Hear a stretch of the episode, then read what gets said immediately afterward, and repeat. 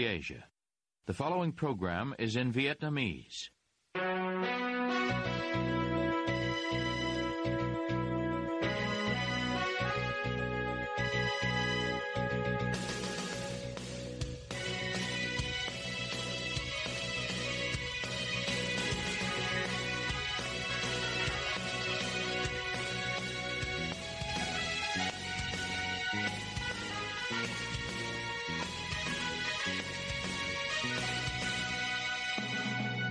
Đây là Đài Á Châu Tự Do phát đi từ thủ đô Washington DC, Hoa Kỳ. Toàn ban cùng Trung Khang xin kính chào quý thính giả.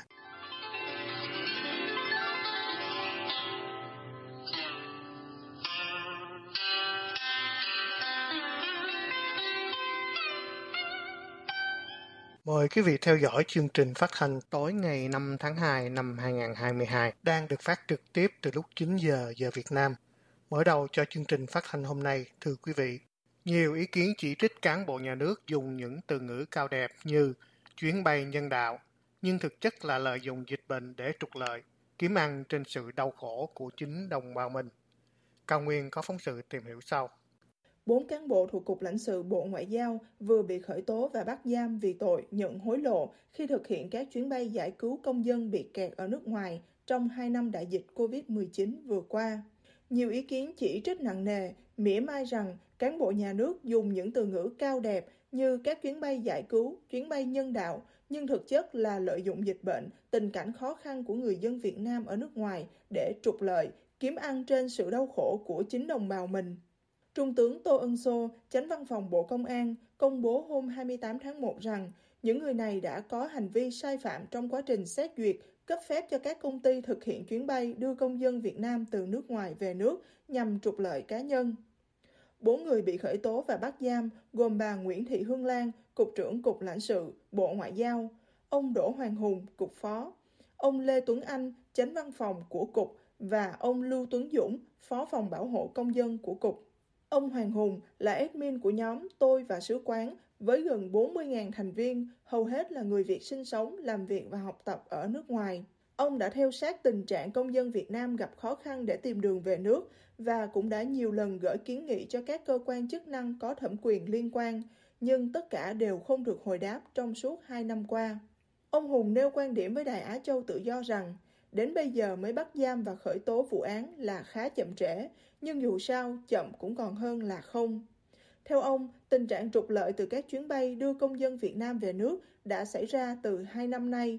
Trên diễn đàn Tôi và Sứ quán đã có rất nhiều lời kêu cứu rằng họ phải trả giá vé cao ngất ngưỡng mới được về nước. Thế nhưng mà rất nhiều người Việt là có hoàn cảnh người thân mất và người thân ốm đau những trường, trường, trường hợp như thế mà không về được. Còn rất nhiều trường hợp là có những trường hợp phải mua đến tận 8.000 đô la để mà về Việt Nam. Thế và theo cái con số tôi tính toán ấy, tức là mỗi một chuyến bay như thế là họ sẽ bỏ túi được vào tầm khoảng 100 đến 200 nghìn đô la cho một chuyến bay và họ họ chia chác với nhau và thực sự ra đây họ họ làm trên xương máu của của đồng bào trong mùa dịch bệnh. Trên mạng xã hội, dư luận vô cùng phẫn nộ, nhiều người thậm chí còn dùng những từ ngữ khá nặng nề để chỉ trích những cán bộ nhận hối lộ trong vụ án này. Ông Nguyễn Đức Minh, một người Việt đang sinh sống tại Mỹ, chia sẻ trên trang Facebook cá nhân rằng Mỗi năm, gần 200.000 lao động phổ thông của đất nước này đã phải đi ra nước ngoài để tìm việc, để có được thu nhập tốt hơn, là do các doanh nghiệp trong nước không tạo đủ việc làm có thu nhập tốt cho họ, là do nhiều quan chức còn mãi đặt ra đủ thứ giấy phép, thủ tục để kiếm tiền từ các doanh nghiệp. Mình cứ nghĩ đến cảnh những người lao động phổ thông đã phải vay mượn để đi lao động tại nước ngoài, nay phải chịu thêm cảnh thất nghiệp do đại dịch, chi phí sinh hoạt thì đắt đỏ, thu nhập thì không có, phải sống chui rút cả chục người trong những căn phòng trọ chật hẹp. Họ chỉ mong được về lại với gia đình, họ hàng để được nương tựa. Vậy mà vẫn có những quan chức sẵn sàng nhận hối lộ để rồi tước đi cái ước muốn đơn giản nhất của đồng bào như vậy. Bà Nguyễn Thùy Dương, một người thường lên tiếng trước các vấn đề xã hội, phản ứng khá gay gắt về vụ việc này. Mỗi tấm vé về quê hương giữa lúc eo hẹp về kinh tế, nguy hiểm về tính mạng, xót xa, căm phẫn, đau thương biết nhường nào. Đồng bào ở nước ngoài tự bám víu vào nhau, tự cày bừa để kiếm một suất về quê. Nhân văn ở đâu, giải cứu chỗ nào, ngào nghệ đón ai hay chỉ là một cuộc mua bán sòng phẳng, thậm chí cao giá. thiên liêng hai tiếng đồng bào bao nhiêu thì kiếm ăn trên nỗi sợ hãi của đồng bào càng mang rợ bấy nhiêu. Từ tháng 3 năm 2020, do ảnh hưởng của đại dịch COVID-19, chính phủ Việt Nam tạm ngừng nhập cảnh đối với tất cả người nước ngoài và người gốc Việt được miễn visa vào Việt Nam. Bên cạnh đó, Việt Nam cũng ngưng hoàn toàn các chuyến bay thương mại quốc tế nhập cảnh. Chỉ có một vài chuyến bay mỗi tháng tại các nước do Đại sứ quán tổ chức đưa người Việt về mà báo chí nhà nước gọi là chuyến bay giải cứu hay chuyến bay nhân đạo. Điều này dẫn đến tình trạng hàng ngàn người bao gồm công nhân, lao động phổ thông, du học sinh mất việc làm hoặc hết hạn visa ở các nước như Đài Loan, Nhật Bản hay Dubai phải lên mạng kêu cứu vì không thể hồi hương. Ông Hoàng Hùng cho biết, ngay khi Việt Nam ra lệnh hạn chế nhập cảnh, ông đã đăng một số bài viết nhằm cảnh báo và gửi kiến nghị cho Cục lãnh sự nói rằng nếu không giải quyết vấn đề chuyến bay hồi hương cho công dân Việt Nam, có thể sẽ gây ra nhiều hệ lụy mang tính chất nhân đạo cho người Việt bị mắc kẹt ở nước ngoài. Nhưng tất cả lời kiến nghị của ông Hùng đều rơi vào im lặng trong suốt hai năm qua, cho đến ngày các quan chức ngành ngoại giao bị bắt. Không tìm được vé trên các chuyến bay nhân đạo, nhiều người đã tự tìm cách chủ động về Việt Nam thông qua các cửa khẩu đường bộ với Lào hay Campuchia. Hành trình này hoàn toàn hợp pháp nhưng không dễ dàng. Nó tốn kém thời gian và công sức hơn rất nhiều so với việc bay thẳng về nước. Ngày 31 tháng 1, Thủ tướng Chính phủ Việt Nam Phạm Minh Chính phát biểu biểu dương lực lượng công an đã nắm chắc tình hình, phát hiện, khởi tố, điều tra vụ án xảy ra tại Cục lãnh sự Bộ Ngoại giao. Một số nạn nhân từng phải mua vé giá cao và người quan sát vụ việc này nói với RFA rằng một mình Cục lãnh sự không thể lộng hành như thế trong suốt hai năm qua. Vì sao phòng vé dịch vụ lại có vé? Có sự tiếp tay của nhân viên sứ quán hay không? Đó là những vấn đề cần được mở rộng điều tra. Trở lại thời điểm đầu năm 2021, nhu cầu về nước của công nhân Việt Nam từ khắp nơi trên thế giới tăng cao, mà số lượng chuyến bay giải cứu lại rất ít. Mỗi nước chỉ có 2-3 chuyến bay mỗi tháng. Do đó, chính phủ Việt Nam bắt đầu mở lại một số các chuyến bay charter. Những chuyến bay này do các đơn vị, tổ chức đứng ra xin công văn cho phép nhập cảnh về Việt Nam, sau đó thuê máy bay rồi quảng cáo bán vé cho những người có nhu cầu về nước. Những chuyến bay như vậy không cần phải đăng ký với sứ quán Việt Nam, không phải chờ đợi quá lâu, bù lại giá vé máy bay và chi phí cách ly khi về Việt Nam bị đội lên rất cao. Ông Nguyễn Sĩ đang ở Đài Loan kể câu chuyện của mình với Đài Á Châu tự do rằng cả hai vợ chồng của ông đều xuất khẩu lao động sang Đài Loan để làm việc. Hồi cuối năm ngoái, vợ ông Sĩ hết hạn hợp đồng và mang thai nên cần được về Việt Nam. Cả hai đăng ký chuyến bay nhân đạo với Văn phòng Kinh tế Văn hóa Việt Nam ở Đài Bắc dù thuộc diện được ưu tiên theo quy định của các chuyến bay nhân đạo, nhưng chờ đến 6 tháng vẫn chưa được thông báo có vé về. Cả hai buộc lòng phải tìm mua vé ở các chuyến bay được gọi là thương mại với giá hơn 2.000 đô la, đắt gấp 3-4 lần giá vé nhân đạo. À, đăng ký thì đăng ký chuyến bay nhân đạo. Chuyến bay nhân đạo thì uh, giá vé rẻ hơn. Mức bình quân trước đây hình như là mười mấy ngàn. Và em là sau rồi uh, chờ không được rồi mình về thương mại thì uh, mình liên hệ cho các uh, hãng vé vé như vậy là cứ tầm 49 ngàn cho đến uh, 56 ngàn một cái vé như vậy vé thương mại Ông L hiện đang ở Cộng hòa Séc cho biết ông về Việt Nam hồi tháng 11 năm ngoái với giá vé là 2.000 euro so với giá gốc chỉ từ 1.000 đến 1.400 euro mà thôi. Ông cũng đăng ký với sứ quán để mua vé giá rẻ nhưng không được trả lời sau phải tìm tới mua vé ở các văn phòng môi giới với giá cao hơn. Khi về đến Việt Nam, giải quyết xong công việc thì ông quay trở lại xét ngay. Ông này nói rằng điều buồn cười ở chỗ là ông tìm vé quay lại Séc rất dễ dàng và với giá chỉ 700 euro, dù Séc không phải là nước mà ông mang quốc tịch sau khi hết cách ly về lo cho công việc trong gia đình là quay lại xếp luôn rồi. À là có 15.500 thôi nên nó tương đương lúc đấy là khoảng tầm 700 euro thôi. Không có khăn cái gì cả chiều sang thì gọi điện thì đặt trước là một hai hôm là thôi giá vé đấy là chấp nhận được thì chứ không phải là giá đắt rồi chỉ có mỗi Việt Nam nhà mình ở châu Âu về mới bị chặt chém như thế thôi. Ông L tỏ ra vui mừng trước thông tin các cán bộ Cục lãnh sự Bộ Ngoại giao bị bắt vì nhận hối lộ. Ông nói cần phải phanh phui tất cả những người khác còn liên quan trong vụ án này. Mình chỉ biết bắt là mình mình hoan hô rồi, mình mừng rồi mà mong nhà nước là cứ phải phanh phui tất tần tật ra chứ không phải là chỉ có bốn người đâu đó thôi.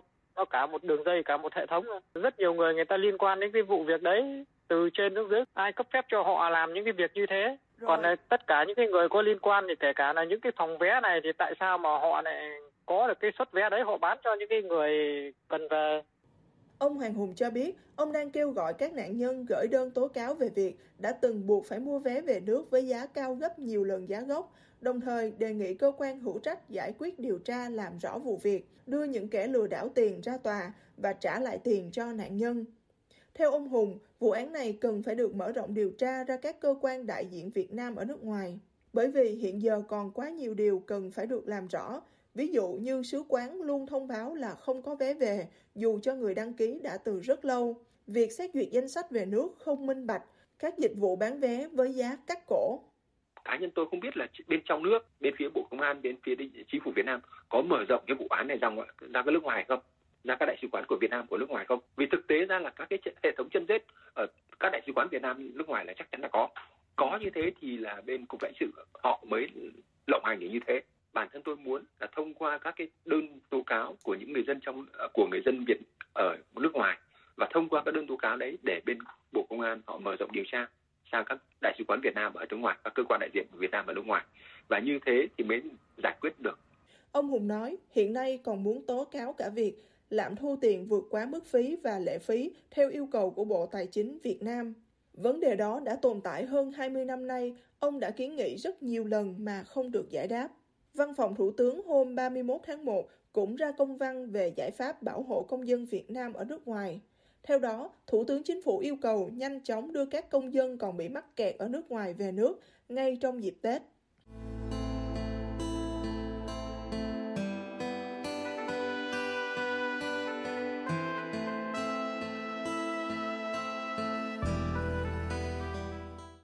Quý thính giả đang nghe chương trình phát thanh của Đài Châu Tự Do Quý vị cũng có thể đón nghe các chương trình phát thanh của đài qua vệ tinh Intelsat 17 ban C ở 66 độ Đông và vệ tinh 19 ban C ở 166 độ Đông. Và sau cùng, mời quý vị theo dõi bài viết của blogger Nguyễn Lân Thắng với tựa đề Socrates và những câu hỏi tại sao qua dòng đọc của Nguyên Lam. Nghĩ khác, nói khác và làm khác với số đông có thể là điều nguy hiểm rất nguy hiểm. Trong mấy năm trở lại đây, những tiếng nói phản biện xã hội đang ngày càng bị bức hại trầm trọng. Theo thống kê của tổ chức Human Rights Watch, chỉ riêng trong năm 2021, có ít nhất 63 người bị tống giam vì đã bày tỏ chính kiến hoặc vì tham gia các hội nhóm bị coi là chống chính quyền. Trong số đó có nhiều người đã bị tuyên án tù rất nặng nề sau các phiên tòa bất công chưa kể đến còn một số rất đông khác thường xuyên bị giam lỏng trong nhà khi cần thiết, bị phá hoại trong công ăn việc làm và nơi ở. Thậm chí họ bị bôi nhọ thường ngày trên truyền thông. Rất nhiều người khác vốn quan tâm đến thời sự chính trị thì bi quan và cho rằng thôi thế là hết, còn mong chờ gì ở tương lai. Nhưng tương lai thì hình thành từ hiện tại và hiện tại thì bắt nguồn từ quá khứ. Đâu phải hiện nay nơi nào trên hành tinh này cũng tồi tệ như ở đây. Đâu phải xã hội của họ lúc nào cũng bằng phẳng và có thể dung chứa những dị biệt như bây giờ. Bức ảnh minh họa tôi gắn kèm trong bài là một bức tranh nổi tiếng. Nó được vẽ tại Paris vào mùa thu năm 1786 bởi danh họa 83 tuổi tên là Jacques Louis David. Bức tranh mô tả Socrates sau khi bị dân chúng thành Athens kết án tử hình. Tay ông đang chuẩn bị cầm cốc thuốc độc. Vây quanh ông là những bạn bè đau khổ. Nếu ai có chút ít kiến thức về triết học, đều biết Socrates là một nhà triết học. Công việc của ông ấy chỉ là đặt ra những câu hỏi những câu hỏi ấy rất bình thường, nhưng có vẻ hơi kỳ cục như Tại sao anh lại lao động? Lý do tại sao anh chị lại kết hôn? Tại sao phải hiến tế lễ vật cho các vị thần? Nói chung, đây có thể là bất cứ câu hỏi nào, dù nó có thể đi ngược với thói quen, với niềm tin của những người xung quanh ông. Nguy hiểm là ở chỗ đó. Người Hy Lạp xưa vốn rất tin vào các vị thần, thần tình yêu, thần săn bắn, thần chiến tranh, thần mùa màng, thần lửa, thần biển. Họ thờ cúng và hiến tế rất nhiều trong các điện thờ. Họ coi việc sở hữu nô lệ là bình thường, đến nỗi có khoảng một phần tư số người sống ở Athens là nô lệ của ai đó. Họ cũng coi trọng chiến đấu và tôn thờ lòng dũng cảm. Một người đàn ông chỉ được thừa nhận khi biết chém đầu đối thủ trên chiến trường.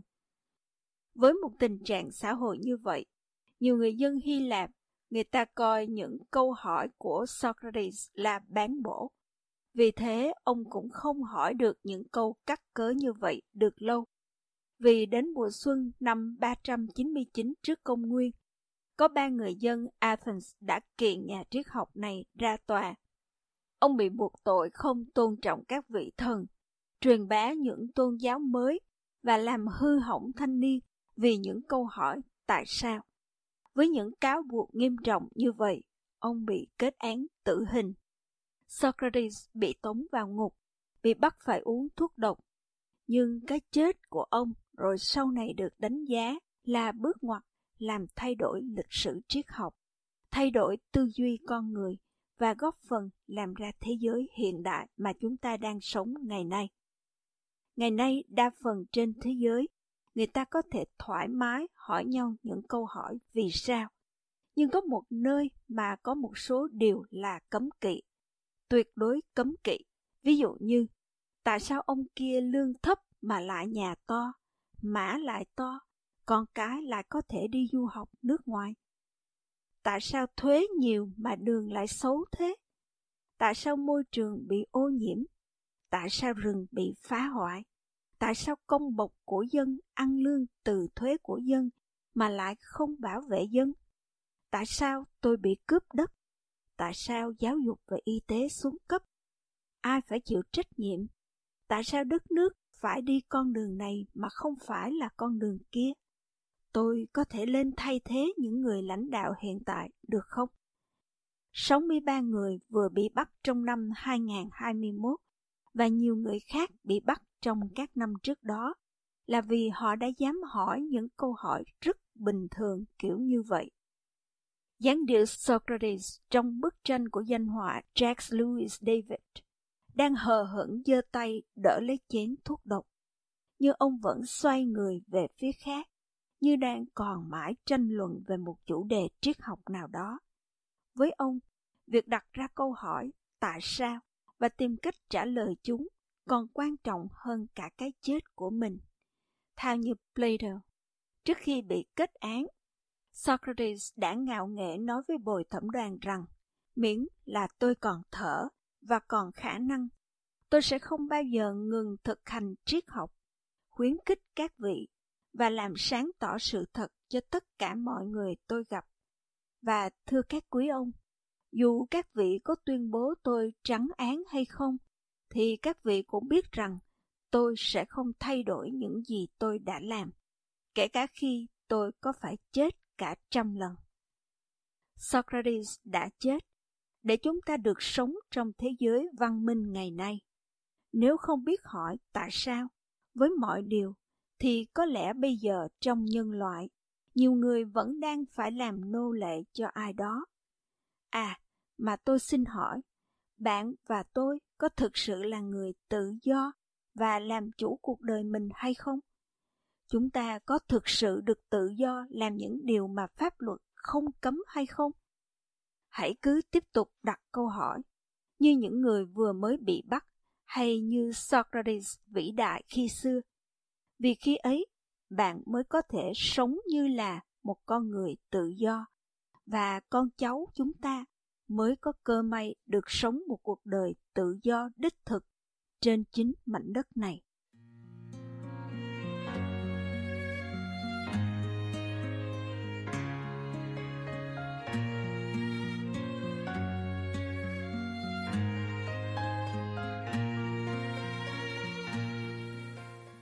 Quý thính giả vừa nghe chương trình phát thanh tối ngày 5 tháng 2 năm 2022 của Ban Việt ngữ Đại Châu Tự Do. Quý vị có thể nghe lại chương trình này, đọc những bài viết, xem các video tin tức thời sự bằng cách truy cập vào website của Ban Việt ngữ Đại Châu Tự Do. Quý vị quan tâm đến chương trình, xin gửi email về địa chỉ vietwebavong.rfa.org. E xin hẹn quý vị vào chương trình ngày mai. Toàn ban và Trung Khang cảm ơn quý vị đã đến với chương trình và hẹn gặp lại.